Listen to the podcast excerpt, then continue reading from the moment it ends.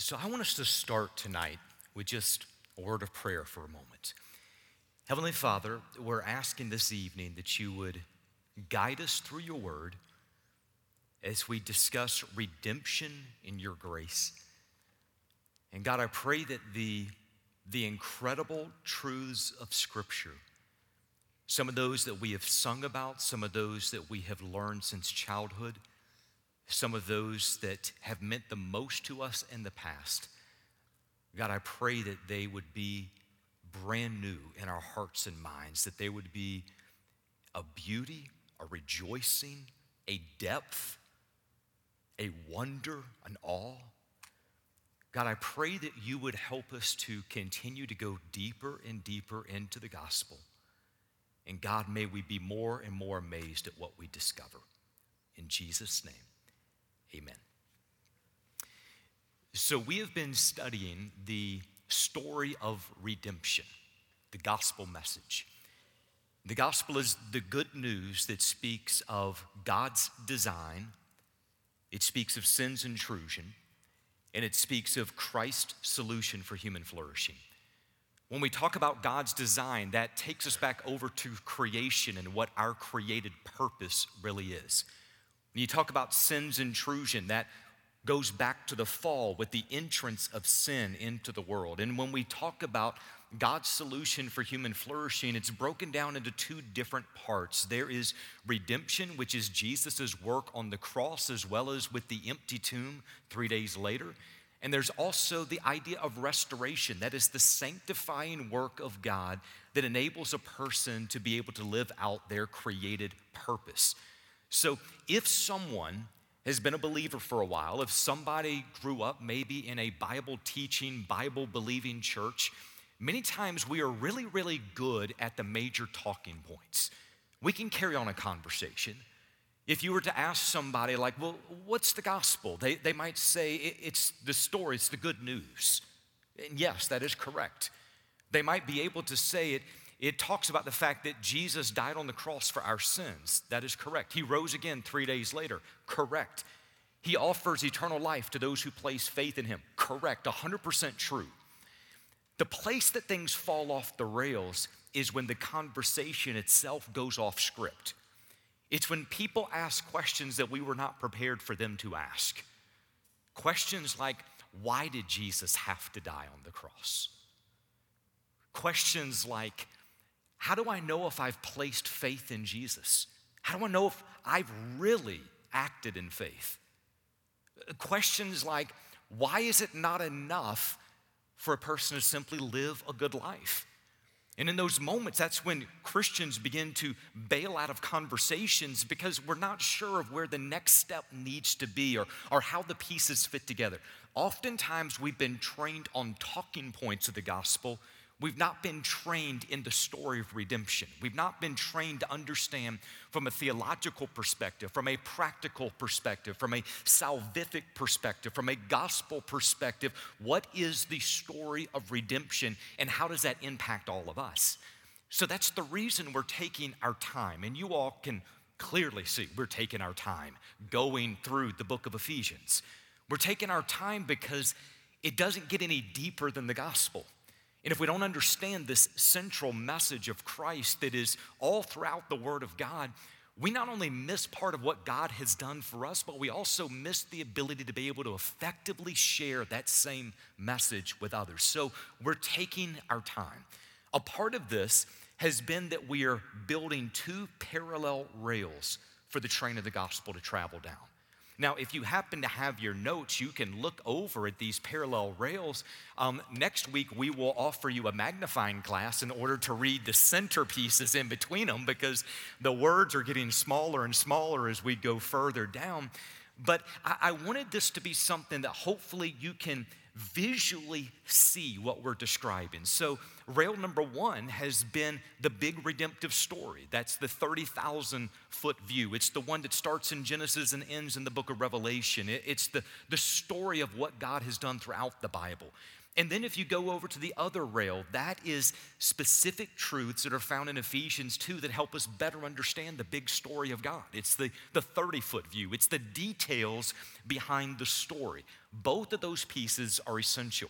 So here it is, really fast. I'm going to put together three previous messages in about the next four minutes. So, very quick, just touching the surface. Key truth number one, it's right in your notes humanity is separated from God by sin and incapable of reconciling the relationship. According to Scripture, and this is what we found in our study of Ephesians, we are sinners by birth, we are sinners by choice, and we are sinners by practice. We have all lost our way, we have all slipped from the truth, we have all shot our arrow of of desire, our arrow of effort at the target of God's perfection, and that arrow has fallen short. Scripture tells us that the penalty for sin is death. And when the Bible speaks of death, it is not referring to extinction. Uh, death primarily refers to separation. When a person dies physically, their spirit is separated from their body. When we died spiritually, our spirit was separated from God according to what we find in Scripture, our spiritual condition prior to Christ is one of being dead in trespasses and sin and incapable of reconciling the relationship ourselves. Then, key truth number two God loved us while we were sinners and made reconciliation possible through Jesus' death and resurrection. The Bible does not sugarcoat the natural disposition humanity has towards sin. In fact, all you got to do is pick up the newspaper and you find that humanity's moral compass is not exactly moving north. It's the stories, the headlines are filled with greed and murder and lying and corruption and, and sexual deviance of every kind. It's story after story that tells us that humanity is desperately depraved. But just as much as the Bible does not hide how bad the bad news is, it also doesn't hide the good news either. According to what it says, God loved us while we were sinners, and He made reconciliation possible through Jesus' death and resurrection. That's good news for us. Then, key truth number three it's what we covered last week. At salvation, we are united with Christ, and our position is permanently changed according to God's great and gracious purposes. There is a relational theme that goes throughout the Bible, that goes throughout the gospel message. If we miss this relational theme, we've missed so much of the story that God is wanting to tell. And this relational theme that I've pulled out in the last several weeks speaks of God's relational proximity to humanity is found throughout Scripture. And, and here's what we covered very quickly Old Testament, Old Testament, the visible presence of God, the Shekinah glory of God. It was with us in the garden, among us through much of the Old Testament, and then removed from us for almost 600 years because of sin. Then in the New Testament, God's visible presence is back with the birth of Christ. He is with us, and then He is with us and He is in us after the ascension and through the person of the Holy Spirit.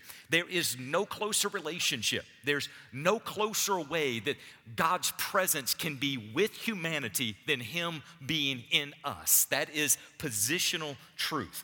The Apostle Paul, trying to describe this new union in Christ, created three words. We talked about them last week. Christ's redemptive work on the cross was what made us alive together with Christ, raised up together with Christ, and seated us together with Christ. So today, we're going to see how a person enters that relationship and abides in that relationship through Christ. I'm going to tell you from the beginning there's nothing I'm going to say tonight, if you've been in church for a while, that you're going to think that is brand new information. Nothing I'm going to say. But my prayer tonight is that God gives us new eyes to see truths that when we live them again and again and we understand them in a deeper and deeper level, it changes how we live and how we move and how we act and how we worship and the perspective we have. It changes everything. So I invite you at this time, go with me in your Bibles. Ephesians chapter number two. we're simply going to be in verses 8 and 9. Ephesians 2, verses 8 and 9. This is a text that's familiar to many. It simply says, For by grace you have been saved through faith, and that not of yourselves. It is the gift of God, not as a result of works, so that no one may boast. Let's pray. Father, once again, Guide us through your word. In Jesus' name, amen. I'm going to immediately give you key truth number four, and we're going to unpack it for the rest of the night. Salvation is God's gift of grace that is received through faith in Christ. Salvation is God's gift of grace that is received through faith in Christ.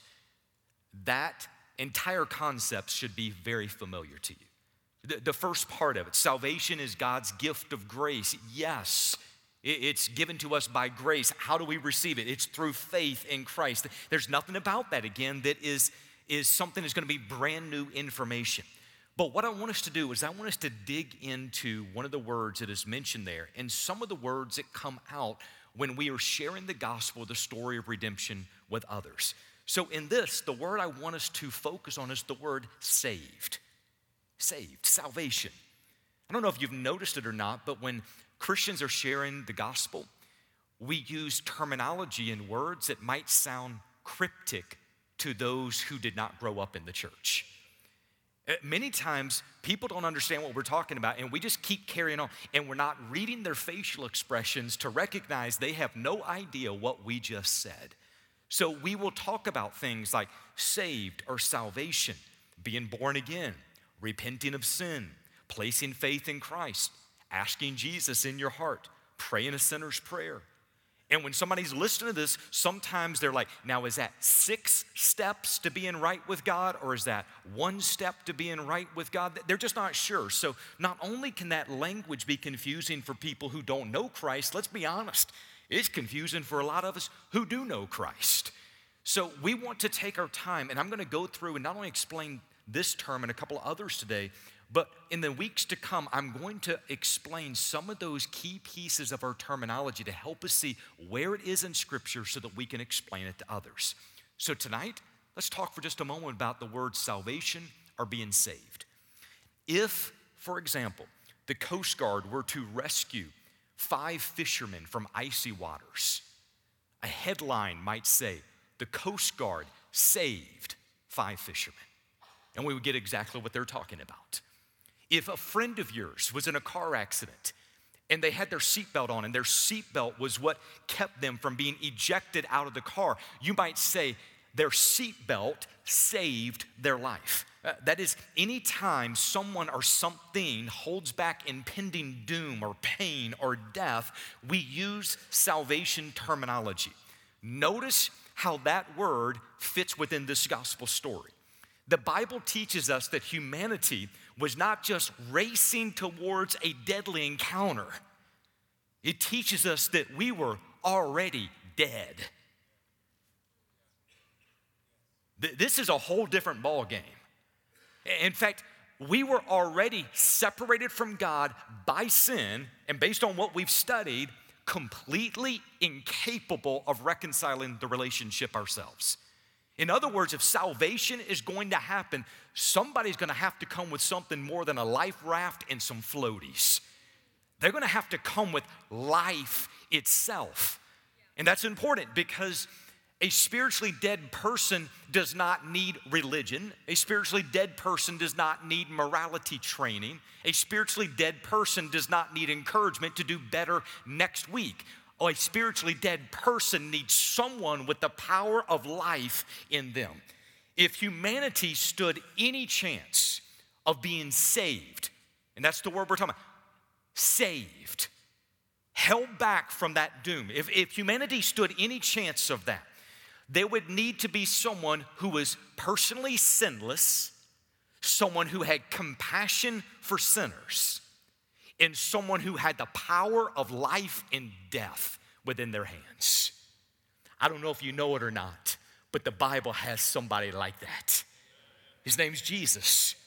That, that's the description of him. He lived a sinless life, therefore, he was not under the curse of sin. He showed great compassion towards sinners, weeping for the lost, caring for the hurting, leaving the glories of heaven to come to earth to die on a sinner's cross to redeem us back from our sin. He held the power of life and death in his hands, and he imparted as he desired. Apart from his own resurrection, there's three other stories in the Gospels of Jesus raising somebody from the dead. He raised the widow's son in Luke chapter 7, Jairus' daughter in Mark chapter 5, and his friend Lazarus in John chapter 11. Jairus' daughter died just before Jesus arrived. The widow's son was in a coffin and they were leaving the city gates and Lazarus had been in the tomb for four days. But here's the common piece with every single one. In every case, Jesus spoke to the dead, and the dead came back to life. This is important. His very word holds the power of life and death. Now, take that information back into our gospel narrative. Humanity was spiritually dead and separated from Christ. And Jesus taught that those who believe in him would have eternal life. Salvation describes the act by which God calls a person out of death and calls them into life itself. In this moment, he saves that person. Now, verse number eight, it expresses that exact terminology by saying, For by grace you have been saved through faith. It is God who stood in the gap for us. It's God who is the one who saved us. It's the same concept that is shared over in verse number five. By grace you have been saved. So, when our, our big truth, our statement is salvation is God's gift of grace that is received through faith in Christ, that's simply what it means. It's He saved us. It's, it's Him who called us out of death and into life. Now, I want us to talk a moment about His grace in this. Grace has been defined in any number of ways over the years. Uh, one of the main ways that it is shared in a lot of church circles, it is God's unmerited favor. And it is exactly that. It's God's unmerited favor. He has extended favor to us, not because of our actions, not because of our worthiness. It's unmerited favor. I, I, usually go beyond that because God's grace doesn't stop just at salvation. God's grace also goes through the rest of a person's life. So I add in the other verses that also speak of God's grace, and I usually help fill out that description for some people. That is, grace is God's unmerited favor where He does in us and through us and for us what we could never do for ourselves. Now, in the case of salvation, we can clearly see that. God did something in us and for us that we could not do for ourselves. Dead people don't come back to life on their own. It's God who is the one who has acted on our behalf. Others have taken the letters of grace and they've made it into an acronym. Uh, so here's another common phrase God's righteousness at Christ's expense. Now, that's how some people would define it. This is just me. I don't know if that necessarily incorporates all of grace as we find in Scripture. That, but hey, however somebody can memorize a concept of grace, let's go with it. Uh, the Greek lexicon defines grace in general as goodwill, loving kindness, and favor. Think about that for a moment. You've been saved by grace through faith. We're saved by God's goodwill, His loving kindness, His favor towards us. That fits within this gospel narrative. Now, we've already seen in verses one through three our sinful condition. We've already heard that our sin separated us from God, and there was nothing that we could do to reconcile the relationship. And if reconciliation happens, it's got to be that someone is acting on our behalf. It would have to be because of God's goodwill, because of His loving kindness, because of His favor toward us. And that is exactly what Paul is teaching believers in Ephesus. The only reason, listen, Listen, the only reason, listen again, the only reason any of us have a relationship with God is because of God's graciousness to us, His loving kindness to us, His unmerited favor that has been extended to us. Uh, it was not a situation for any of us that our bad deeds were somehow outweighed by our good deeds. It, it's not been that we've been in church so long, we eventually worked our way up in merit to earn a position of being saved. It is not the fact that we figured God out, it is not the fact that we are righteous in ourselves. Every single one of us who has a relationship with God through Jesus Christ is saved because God had favor upon us. It's His favor, it's His grace. And it's almost like the Apostle Paul anticipates the next argument that somebody's going to bring. He says, Salvation quickly, is not the result of works, so that no one may boast. I don't know if you've noticed it or not, but people will quickly take credit for anything good connected to their life. We're not nearly as quick to take credit for the bad stuff, but we will take credit for anything that happens to be good. So you ask somebody, tell me about your story. And sometimes somebody might say, well, listen, I started at the, in the mail room at this company. I worked my way up the ladder, and I'm now the president of that company. It's like, look at what I did. Or somebody says, Man, you got beautiful kids. You're like, Well, my wife and I, we do make beautiful kids. Thank you so much for noticing that.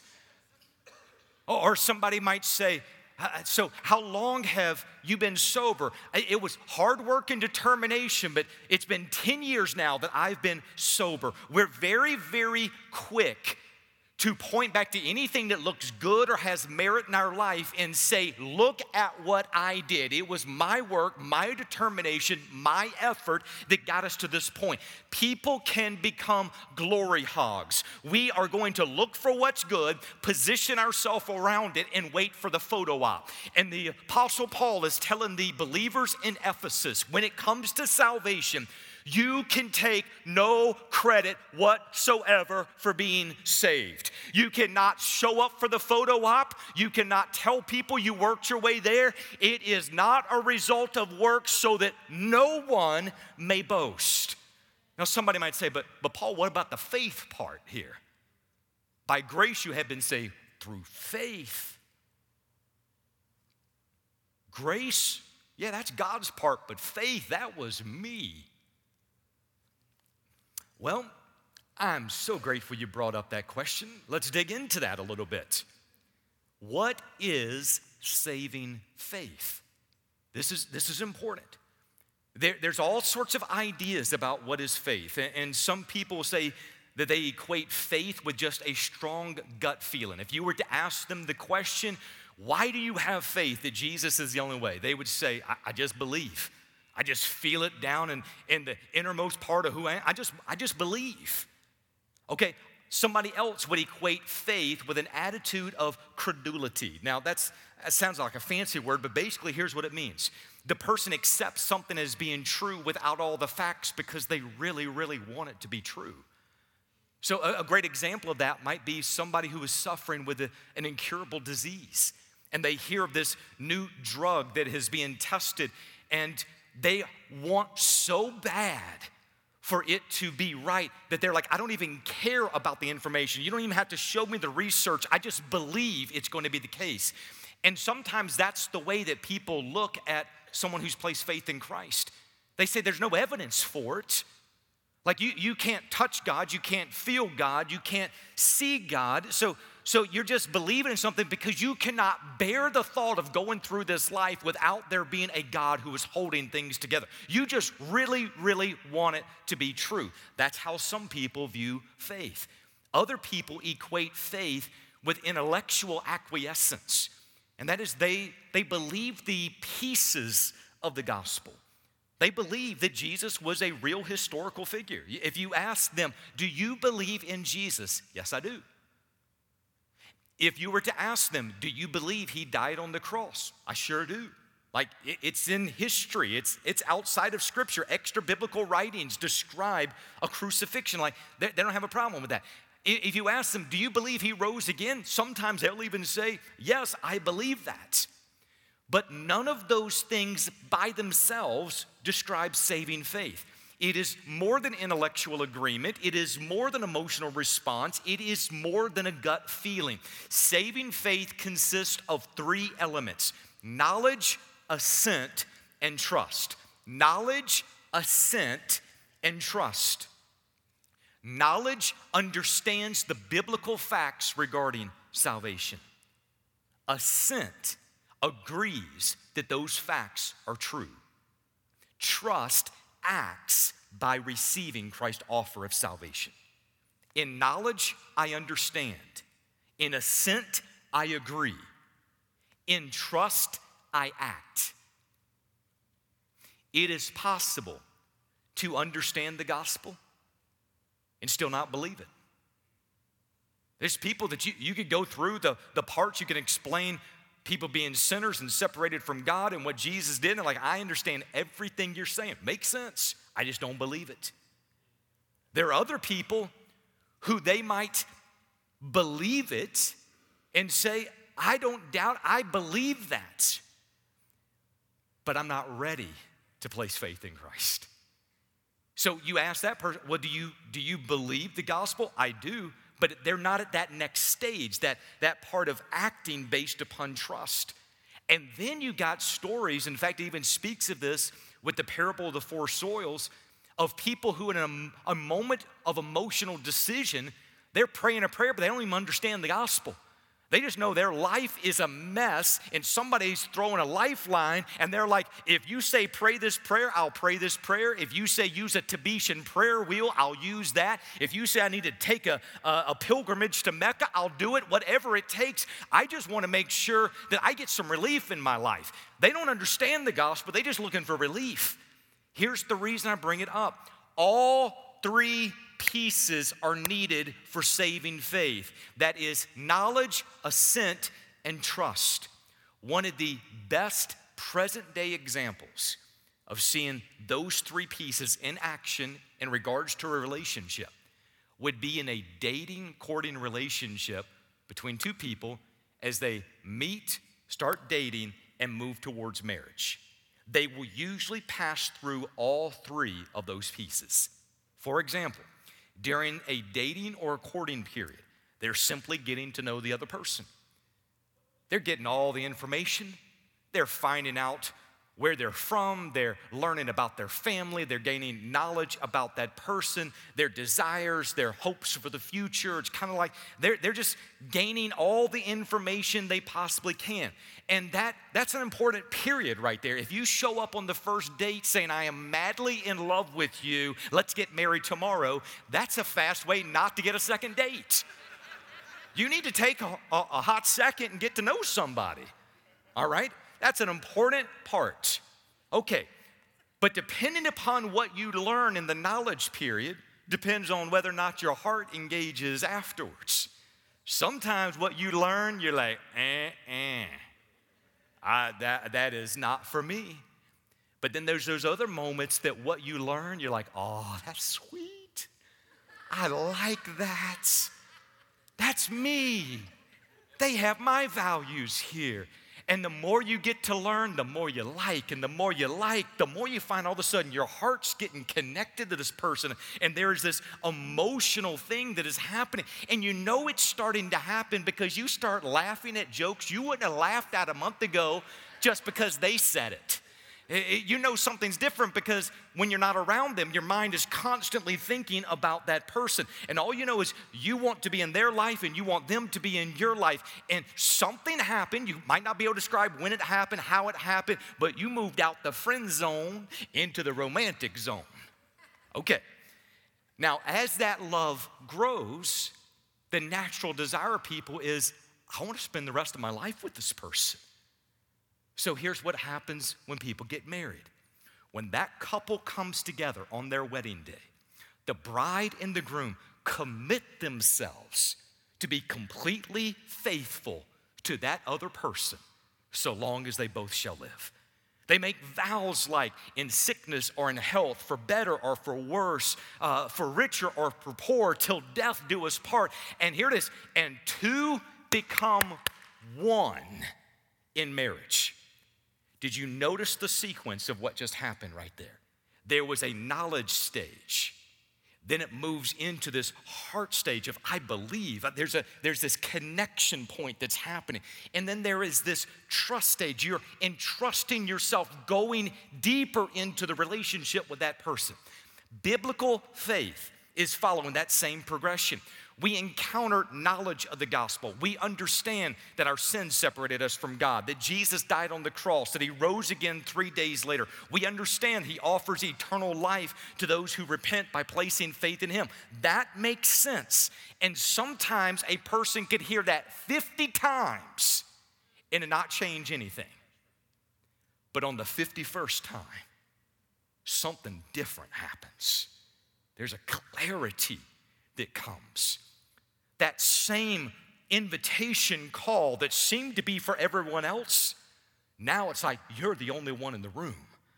That, that, that desire to, to know Christ, to be rightly related to Him, the, the passion for what he did. There's a brokenness over sin. There is a, a desire to accept what it is that he offers. It's the best news you've ever heard in your life, and you can think of nothing else you want other than to be in right relationship with God through Jesus Christ. And in that moment, you repent of your sin by placing faith in Christ, and there is union that now happens in Christ, and that person is saved. For by grace you have been saved through faith. All those pieces of faith have now taken place. So that now brings this one final part. If grace is God's part, is faith our part? Yes and no. Yes and no. If faith were completely a human virtue, then we would now have reason to boast we would be able to tell people yes, it was God's grace plus my faith. In order for us to remember how this has to fit together, we have to remember where God found us dead in trespasses and sin, incapable of reconciling ourselves to God. Dead people do not act deceived people do not believe. It has to be that God is the one acting on our behalf, quickening a dead spirit, illumining a deceived mind, enabling a person who is far from the gospel to understand the gospel, to be drawn to the gospel, to, to agree with the gospel, to place faith in what he has done. It is God who is the one even enabling the faith that is necessary. Apart from what God does for us, none of us would incline ourselves to God. It has to be that he is doing the work. For by grace, you have been saved through faith redemption and God's grace. You and I could never earn salvation, but God has done what is necessary so that we might be rightly related to Him. The next time we come back, we are getting into one of my favorite verses in Scripture. For we are His workmanship, created in Christ Jesus, for good works, which God prepared beforehand so that we would walk in them. When we talk about the fact God has an incredible plan for your life, this is one of those passages that you go back to. It's saying, We have been recreated in Christ, put on a path that He has prepared ahead of time. And when we're on that path, life is good. It's not always easy, but it's good. When we're out there trying to blaze our own trail, that's when life just gets ugly. So when we come back, we're going to be talking about this verse, verse number 10. Let's have a word of prayer. Heavenly Father, we thank you, Lord, for grace. We thank you for the gospel. We thank you, Lord, for everything that you have done to make salvation possible for us. God, may we not take it for granted. In Jesus' name, amen. God bless you all. We'll see you this next week.